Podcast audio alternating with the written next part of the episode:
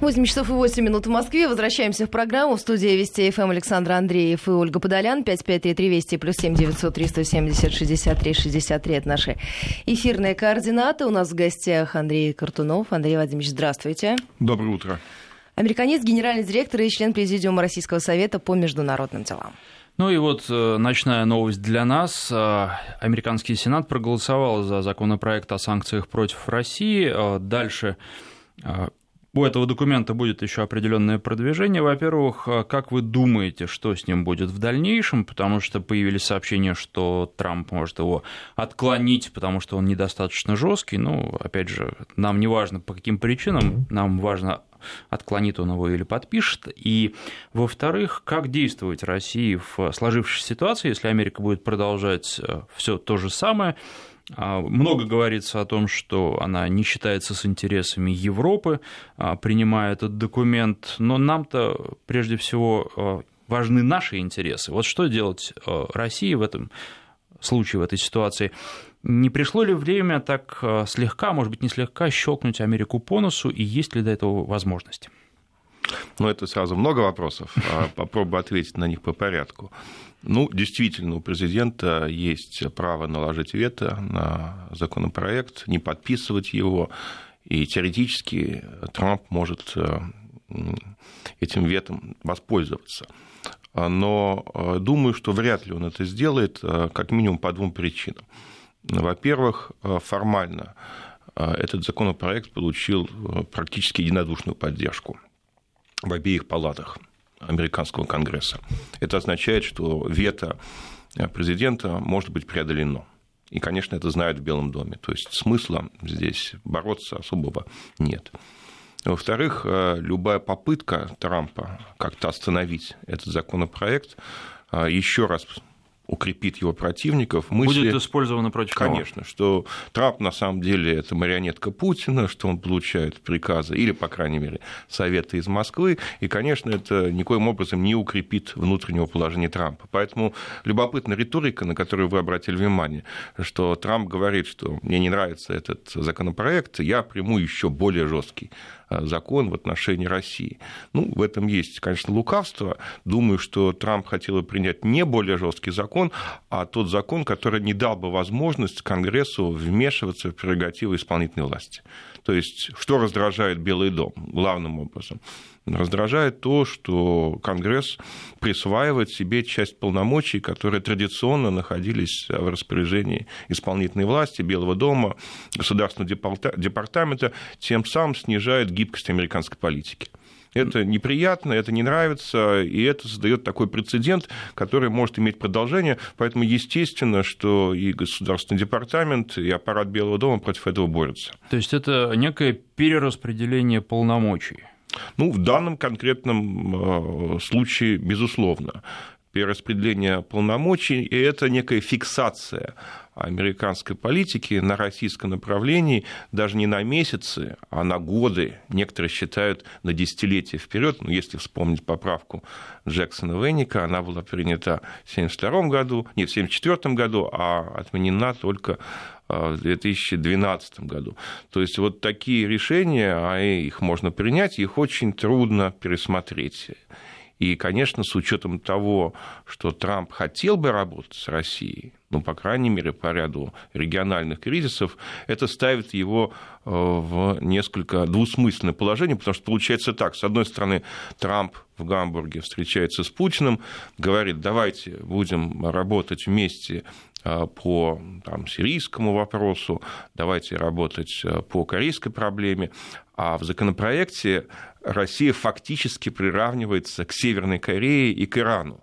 То есть вот эта ось зла, которая э, когда-то была декларирована еще в годы Холодной войны администрации Картера и потом администрации Рейгана, она сейчас воспроизводится на новом историческом витке.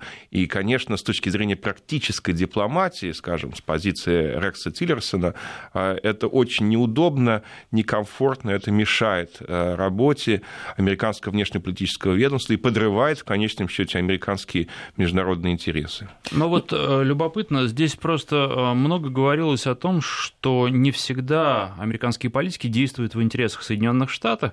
Ну, вообще, еще некоторое время назад, там, пару лет назад было бы странно, что американцы так много говорят о вмешательстве в их выборы и говорят о том, что Россия практически э, играет как марионетками американскими политиками, да, и ставит на пост президента того человека, который ей удобен и выгоден. Это же помимо того, что принижает вообще э, саму американскую политическую систему, возвышает и Россию в глазах остального мира. Представьте, какие огромные возможности. Вот не получается ли так, что э, американские сенаторы сейчас, меняя фактически политическую систему, а, делают то же самое и пилят э, тот сук, на котором сидят.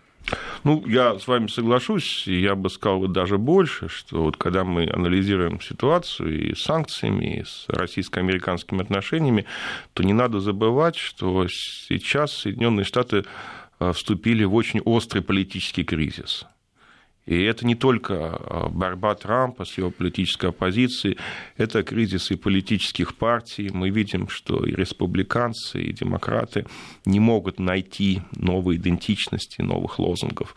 А это кризис многих политических институтов. Вы посмотрите э, на тот же Государственный департамент, там до сих пор целый ряд ну, старших позиций не заполнен.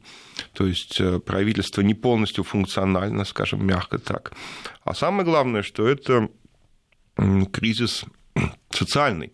То есть э, никогда американское общество, ну, за последние десятилетия, во всяком случае, не было так поляризовано, как сегодня.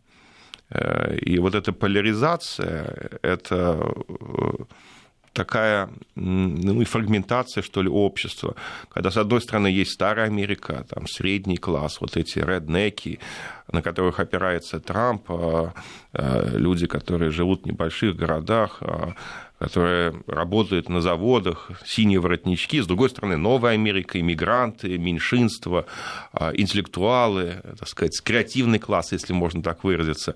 И вот здесь происходит раскол. Ведь не случайно результаты голосования, посмотрите, демократы победили только на побережье, то есть на Тихоокеанском побережье, на Атлантическом побережье очень четкое разделение, а вся, так сказать, континентальная Америка поддержала Трампа. Вот этот раскол, он, э, очевидно, надолго, и я думаю, что быстро этот кризис не кончится. Поэтому Россия в данном случае э, ну, это, э, что ли, оказалось удобным поводом, символом. А, и, безусловно, здесь очень мало рационального содержания борьба против Путина, против российского вмешательства, это в каком-то смысле вопрос религиозной веры сегодня. Это то, что объединяет расколотый истеблишмент. Ведь не случайно же вот такое голосование в Конгрессе. Э, и демократы, и республиканцы нашли э, ту э, сферу, ту проблему, по которой они могут выступить единым фронтом. Для них это важно. Для них э, это символ некого внешнеполитического единства. Ну, э, и, конечно, надо учитывать еще то обстоятельство, мне кажется, у нас это очень часто недооценивают, что вот для американца, для среднего американца, для человека, которому, в общем, не очень интересна Сирия, не очень интересна Украина, вопрос иностранного вмешательства в политический процесс – это серьезный вопрос. Поэтому здесь э, действительно была найдена болевая точка, которая способна мобилизовать население. А скажите, но ведь в данном случае речь идет и о беспрецедентном давлении на Европу. По сути, американский конгресс указывает, с кем можно вести дела европейским компаниям, а с кем не надо. Ну, не только американский конгресс. Тут можно говорить и о Трампе тоже, потому что фактически Европе предлагается заплатить э, за безопасность ограничением своих экономических интересов. Хотите, чтобы американский зонтик над вами сохранялся, платите за дорогой американский газ. И это направлено в данном случае не только против России, это направлено против других поставщиков энергоресурсов тоже. Это будет, очевидно, иметь последствия там, и для Норвегии, и для Алжира, может быть, для, для Катара. То есть это защита американских экономических интересов политическими средствами. Ну вот тут, наверное, еще интересно, нужен ли Европе американский зонтик на самом деле, от кого Европу защищать. И не прозреют ли с этой точки зрения европейцы, потому что Россия не представляет для Европы угрозы, и никогда проблем с Россией не возникало. Угроза с каких-то других сторон тоже во многом, смысле, во многом надумана. Да, и если говорить там об энергетической безопасности, стабильности поставок, то, наверное, арабские страны, возможно, не являются стабильными и надежными партнерами, с ними очень трудно вести дела, но с точки зрения военной вряд ли они могут представлять какую-то угрозу. Поэтому Европа находится в безопасности, и, э, и означает ли это, что европейцы в какой-то момент прозреют? Или здесь причин э, больше, проблем больше, и в том числе проблема заключается в том, что э, нынешний европейский истеблишмент, он настолько сильно связан с Америкой, что не может уже принимать самостоятельные решения? Ну, во-первых, если говорить о безопасности европейцев, я бы уточнил. А, конечно, никто сегодня в безопасности не находится, никто в мире. А, и это, к сожалению, та реальность, с которой нам надо жить, я думаю, еще довольно долгое время. Но это не те угрозы, а, от которых американцы могут европейцев успешно защитить. Ну, скажем, для европейцев большая угроза – это миграционные потоки. С того же Ближнего Востока или вот сейчас пошли новые потоки из тропической Африки. Э, через Ливию, Лампедузу, на Италию, туда дальше. Ну, американцы скорее будут инициировать новые конфликты, которые будут приводить к этим новым потокам, потому что мы же помним, с чего все начиналось и что было первопричиной. Совершенно верно. Тут американцы не помощники, а скорее, наоборот, инициаторы нового глобального переселения народов. Есть проблема терроризма тоже для европейцев очень острый, конечно. Обратите внимание, что теракты происходят не в Соединенных Штатах, а в европейских государствах, в Германии, во Франции, в Великобритании, в Бельгии и так далее. А может ли НАТО, скажем, американский зонтик э, как-то э, с этой угрозой справиться? По всей видимости, нет. Во всяком случае, на данный момент это не получается. А, то есть есть э, угрозы, угрозы серьезные, но институты, механизмы, которые могут предложить Соединенные Штаты европейским партнерам, они оказываются не очень эффективными. И поэтому европейцы так сопротивляются американским а, требованиям увеличить военные расходы, увеличить вложения в НАТО 2% от э, ВВП на военные расходы. Европейцы понимают, что, скорее всего, эти деньги идут впустую что от того, сколько будет дивизий или сколько будет там самолетов, э, ну, европейцев не перестанут взрывать в их городах, и миграционные потоки от этого тоже не прекратятся. Мне кажется, здесь вот интересно отметить э, эволюцию наших подходов э, к Европе и к Америке. Полгода назад, если вы помните, когда пришел Трамп, то здесь бытовала такая точка зрения, ну вот теперь мы договоримся с американцами, а европейцы, вот пусть они подождут, пусть они останутся в стороне, и вообще Меркель нам не друг, вообще теперь э, европейцы оказываются чуть ли не главными оппонентами России, надо дружить с Америкой. Ну, мне кажется, что это с самого начала было довольно наивное представление.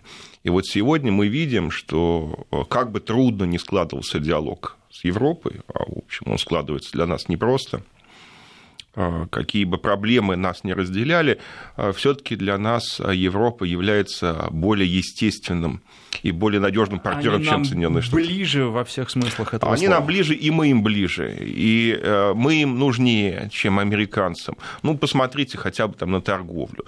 Наша торговля с Соединенными Штатами в прошлом году примерно 20 миллиардов долларов. 10 экспорт, 10 импорт. Ну, это слезы, это, это ничто. А, не только для Америки, но и для нас это ничто. А, нас с европейцами много объединяет. Те же иммиграции, скажем, они же континентальные. Если что-то происходит, там, скажем, в Афганистане, идет миграционный поток и в Россию, и в Европу. Значит, если посмотреть на основные а, маршруты наркоторговли, например, опять-таки, это все затрагивает Россию в той же степени, а, в какой она затрагивает Европу.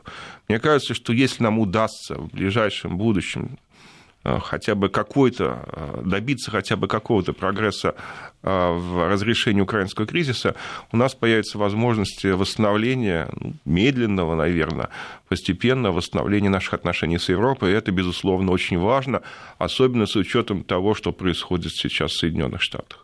А на ваш взгляд, Европа чем-то ответит? Ответит ли вообще или постарается подчиниться, как это бывает и как мы это наблюдали в последнее время? Ну, Европа, конечно, находится тоже в сложном положении, потому что, с одной стороны, э, в Европе понимают, э, что Соединенные Штаты используют политические рычаги для укрепления своих экономических позиций на континенте. И, в общем, никому переплачивать за американский э, сланцевый газ не хочется, понятно.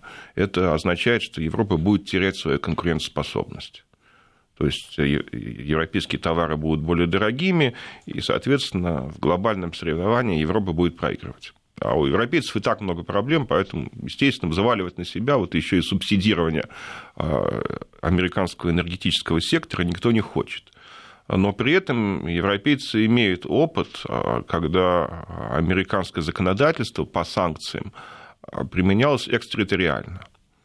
То есть, когда, скажем, французские банки начинали работать с Ираном в обход а, американских санкций, то они сами становились предметом санкционного давления. И здесь европейцам трудно, потому что для них американский рынок очень важен, отношения с Соединенными Штатами авторитетны, поэтому я думаю, что здесь будут искать компромиссы. А, с одной стороны, будут выказывать свое неудовольствие, и мы это уже слышали, даже Меркель сказала, что она в общем, считает такую позицию Соединенных Штатов неправильным, неправильной. А, были высказывания со стороны, там, скажем, руководства Австрии, некоторых других европейских стран. А, но, с другой стороны, а, будут предприниматься усилия для того, чтобы сохранить трансатлантическое единство и найти какой-то компромисс. Что это конкретно будет означать, сегодня сказать трудно. Но, во всяком случае, я не верю, что в обозримом будущем Евросоюз будет копировать а, американские санкции, меняя свой санкционный режим. А, пока что для этого никаких оснований нет.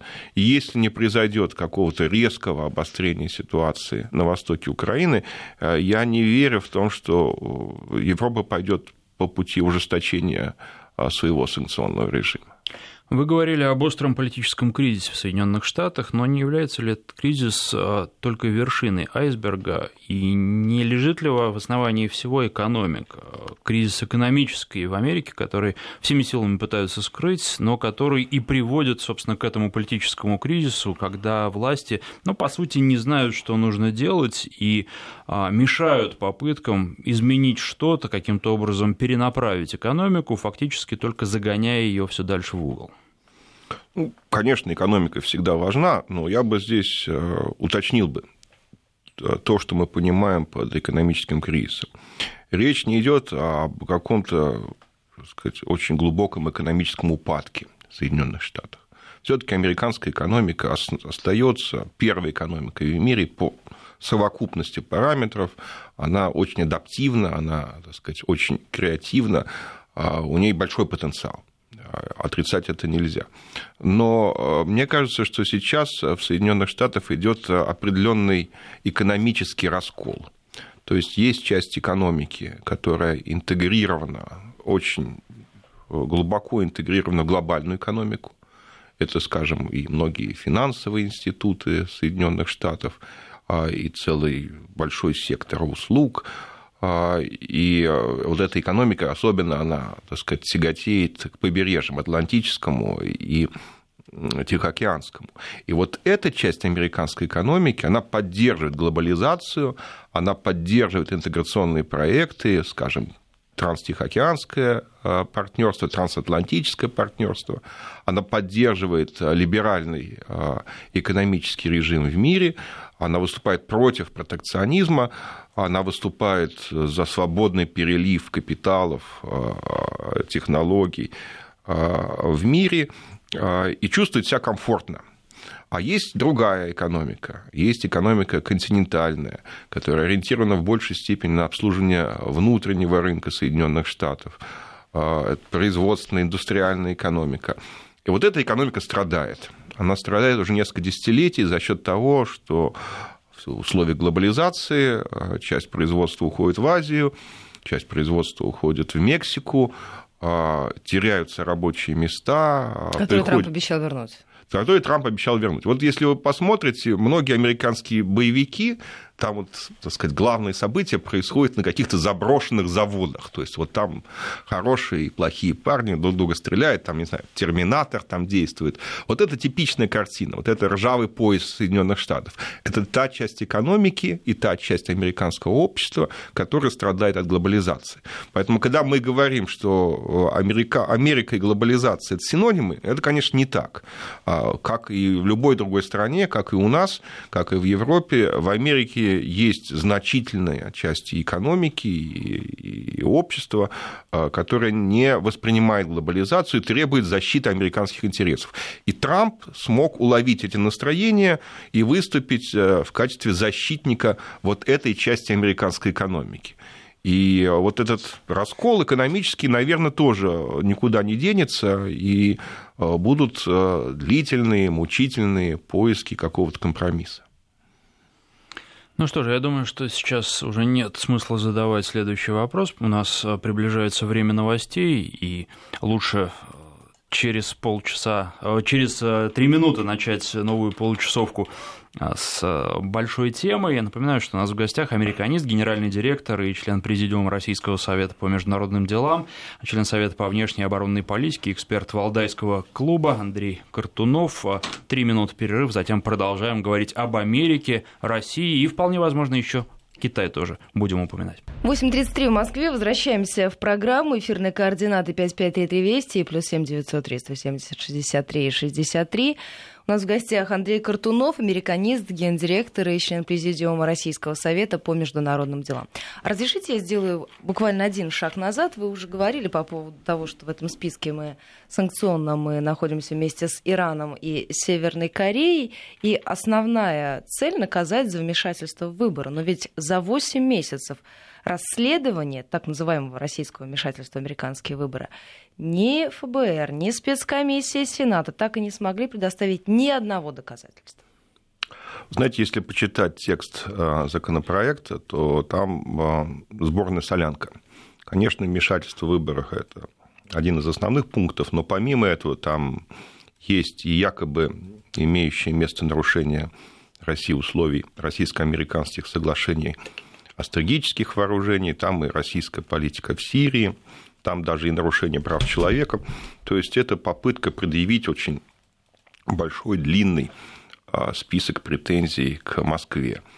И проблема в том, что фактически, что бы Россия ни делала, а, какие бы доказательства она ни предъявляла относительно так сказать, своего невмешательства в выборы, и даже если Россия пошла бы на какие-то уступки, всегда этого может оказаться недостаточно для того, чтобы отменить санкции.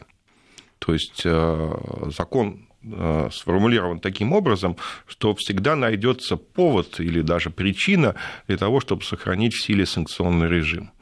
И это, э, конечно, вызывает большие опасения, ну, потому что история показывает, что санкции работают только тогда, когда они очень четко привязаны к конкретным вопросам. Почему, скажем, санкции против Ирана сработали в отношении иранской ядерной программы, потому что все обе стороны понимали, что надо сделать для того, чтобы эти санкции были отменены. Ну, уже не говоря о том, что эти были санкции, утверждены Советом Безопасности ООН, все-таки это не односторонние санкции Соединенных Штатов. А в данном конкретном случае закон, мне кажется, не ставит своей целью изменить поведение России.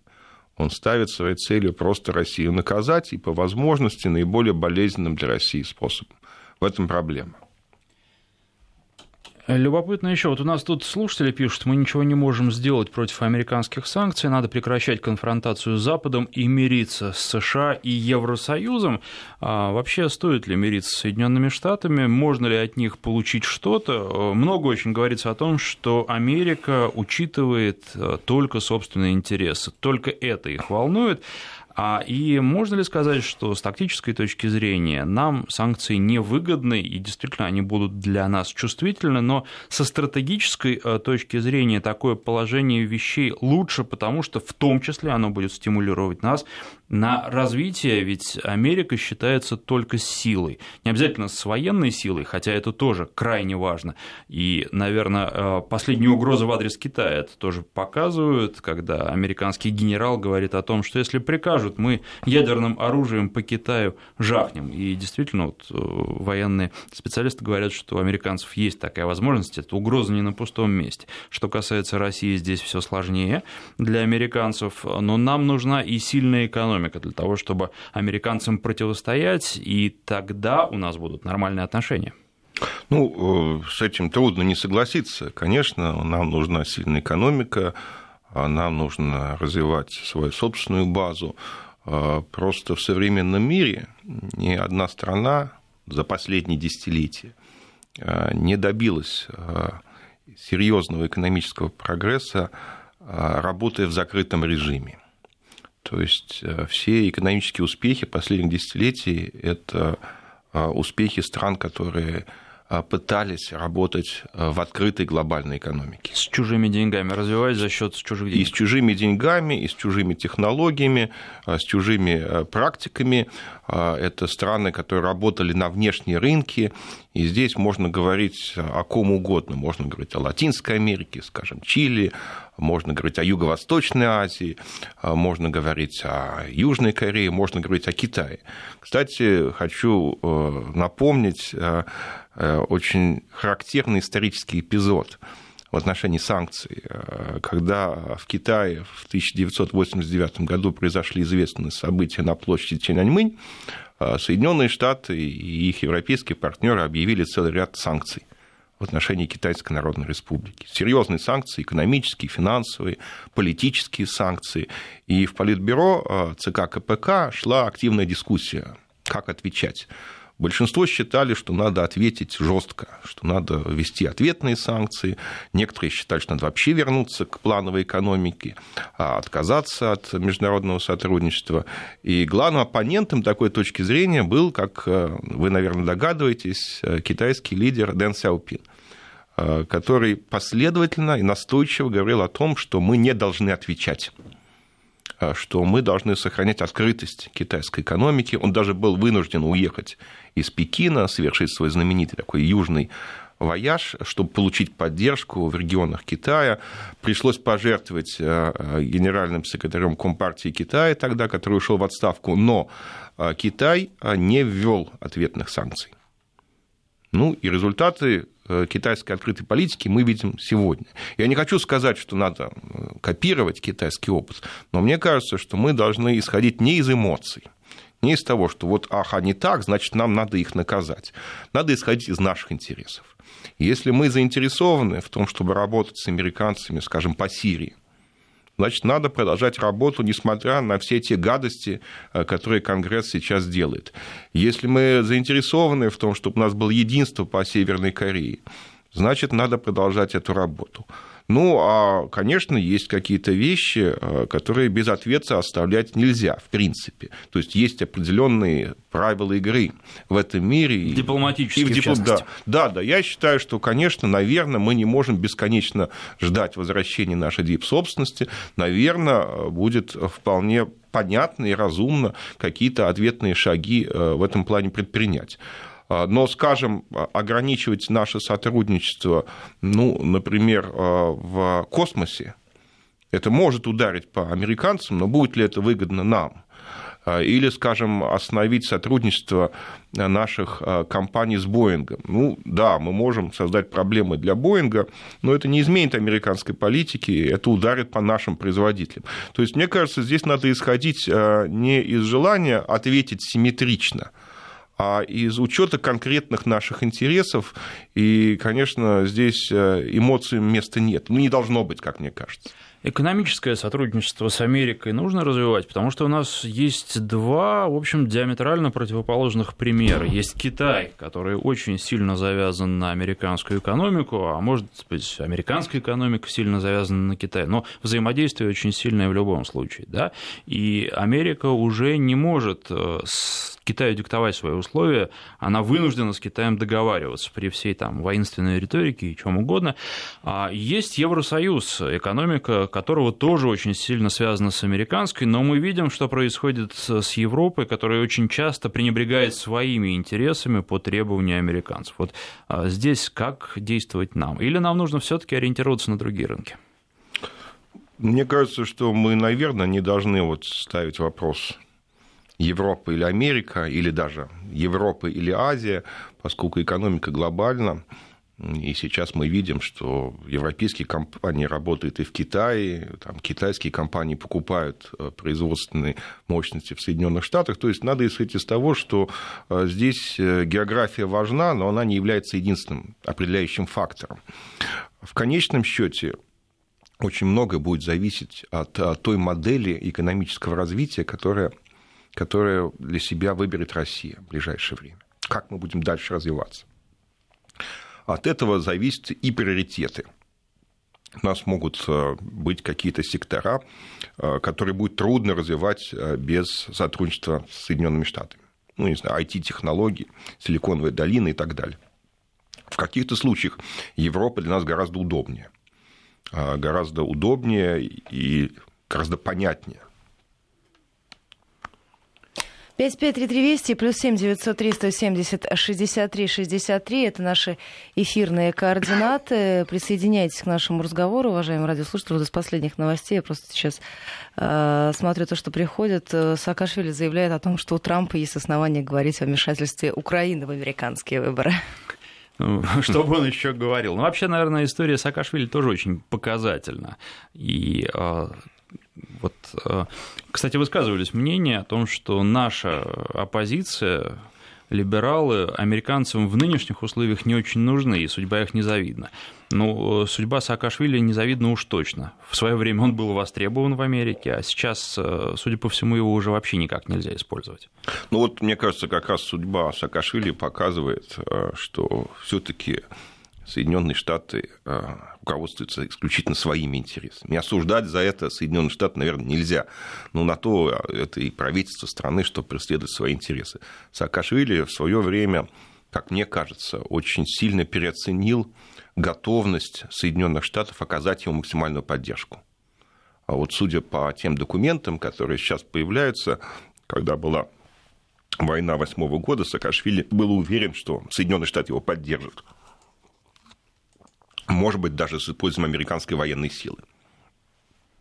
Соединенные Штаты поддержали, но скорее символически. А сейчас, конечно, трудно предположить, что Саакашвили был бы кому-то серьезно нужен в Соединенных Штатах или в Европе. Я думаю, что вот тем политикам, которые уверены, что дядя Сэм всегда будет стоять за их спиной, а, их страховать от возможных политических э, рисков, надо еще раз посмотреть на историю Михаила Саакашвили. Есть повод серьезно задуматься, и в том числе о своем будущем. А, ну что же, я напоминаю, что у нас в гостях американист, генеральный директор и член президиума Российского совета по международным делам Андрей Картунов. Говорим о Соединенных Штатах, о, о новых санкциях, которые вполне возможно будут введены в отношении России, и о том, как действовать в России в этих условиях. Сейчас прерываемся на короткий рассказ о погоде, после него продолжим. 8 часов почти 48 минут в Москве. Возвращаемся в программу. Александр Андреев, Ольга Подарян, студия Вести ФМ. Я напоминаю, у нас в гостях Андрей Картунов, американист, гендиректор и член Президиума Российского совета по международным делам. Андрей Вадимович, вот из последних э, сообщений, которые приходят к нам из-за океана, это сенаторы-республиканцы опубликовали урезанный план по замене Обама Кер, то есть все-таки это трамповское обещание будет выполнено. Ну, я думаю, что в какой-то форме, э, конечно, Обама Кер будет пущена под нож. А эта программа настолько противоречит а, самой философии нынешней администрации, что сохранить ее никакой возможности нет. Другое дело, что полностью Обама Кер уничтожить э, не удастся. Это будет э, компромисс, э, какие-то части, наверное, будут сохранены, поскольку Обама Кер ведь распространяется не только на маргиналов, а не только, как э, любят говорить в Соединенных Штатах, не только на нелегальных мигрантов, но она распространяется и на часть среднего класса. Поэтому, наверное, борьба будет продолжаться, и, наверное, будет все-таки принято компромиссное решение по выборочному ограничению отдельных компонентов этой программы. А вот эти новости относительно а, заявлений а, Скоромуч, который назвал а, Прибуса параноидальным шизофреником, это для американской политики нормально? Это в порядке вещей? Или это все таки показывает и накал страстей, и проблемы, которые сейчас существуют? Ну, конечно, это ненормально, и это одно из многих проявлений вот, ненормальности нынешней ситуации. То есть обычно все-таки ну, есть эмоции избирательной кампании, иногда они перехлестывают, иногда делаются а, заявления, которых нам лучше было бы не делать, но потом постепенно все это э, как-то успокаивается, а, и администрация работает в штатном режиме, есть некая внутренняя этика. А, вот сейчас мы наблюдаем, что с обеих сторон и со стороны оппозиции Трампу, и со стороны самого Трампа а вот эти неписанные законы а, нарушаются. И лодка раскачивается. И вот эти разговоры об импичмент, э, и вот тот язык, который используется, скажем, в CNN в отношении Трампа, вот такой э, демонстративно а, унизительный язык, когда Трампа обвиняют в некомпетентности, в том, что он вообще ничего не понимает э, в порученной э, ему работе. А это, конечно, особенность переживаемого э, нами периода. И думаю, что от этого Америка ничего не выиграет. Ну, я думаю, что и мир тоже вряд ли от этого что-то выиграет, поскольку Э, снижается предсказуемость американской политики, поскольку возрастает э, возможность каких-то эмоциональных непродуманных решений, ошибок и так далее. А вы считаете, что мир от ослабления Америки не выиграет? Я думаю, что миру нужна сильная Америка. Другое дело, что сила может использоваться по-разному. А, и действительно, Америка была всегда одной из несущих конструкций нынешнего миропорядка. Мы критиковали Америку, мы не соглашались со многими американскими действиями, но я думаю, что э, все-таки, вот если просто взять Америку и вынести за скобки, э, то риски, объективно говоря, возрастают.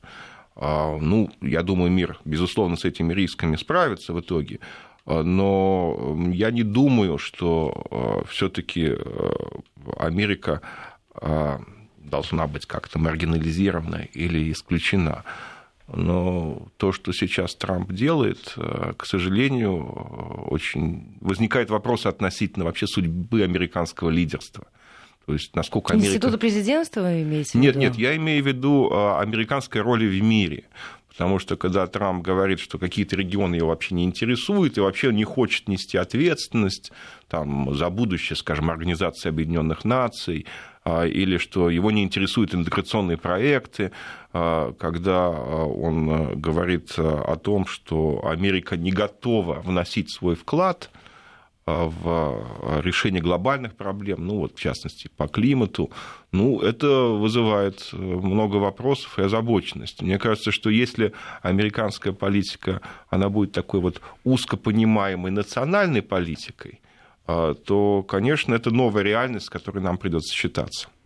Ну, довольно много говорится о том, что а, главной угрозой, в том числе и в Америке, говорится, для Соединенных Штатов является не Россия, а Китай. И может ли означать то, что а, санкции сейчас принимают в отношении России, то, что в Америке уже отдают себе отчет в том, что Китай им просто не по зубам? Ну, во-первых, если говорить о санкциях, то я совершенно уверен, что сейчас в Пекине очень внимательно анализируются э, санкции в отношении России на предмет того, что в каком-то случае, при каких-то обстоятельствах это же оружие может быть использовано против Китая. И это важно, потому что Китай должен какие-то э, какие гарантии создавать для себя на будущее.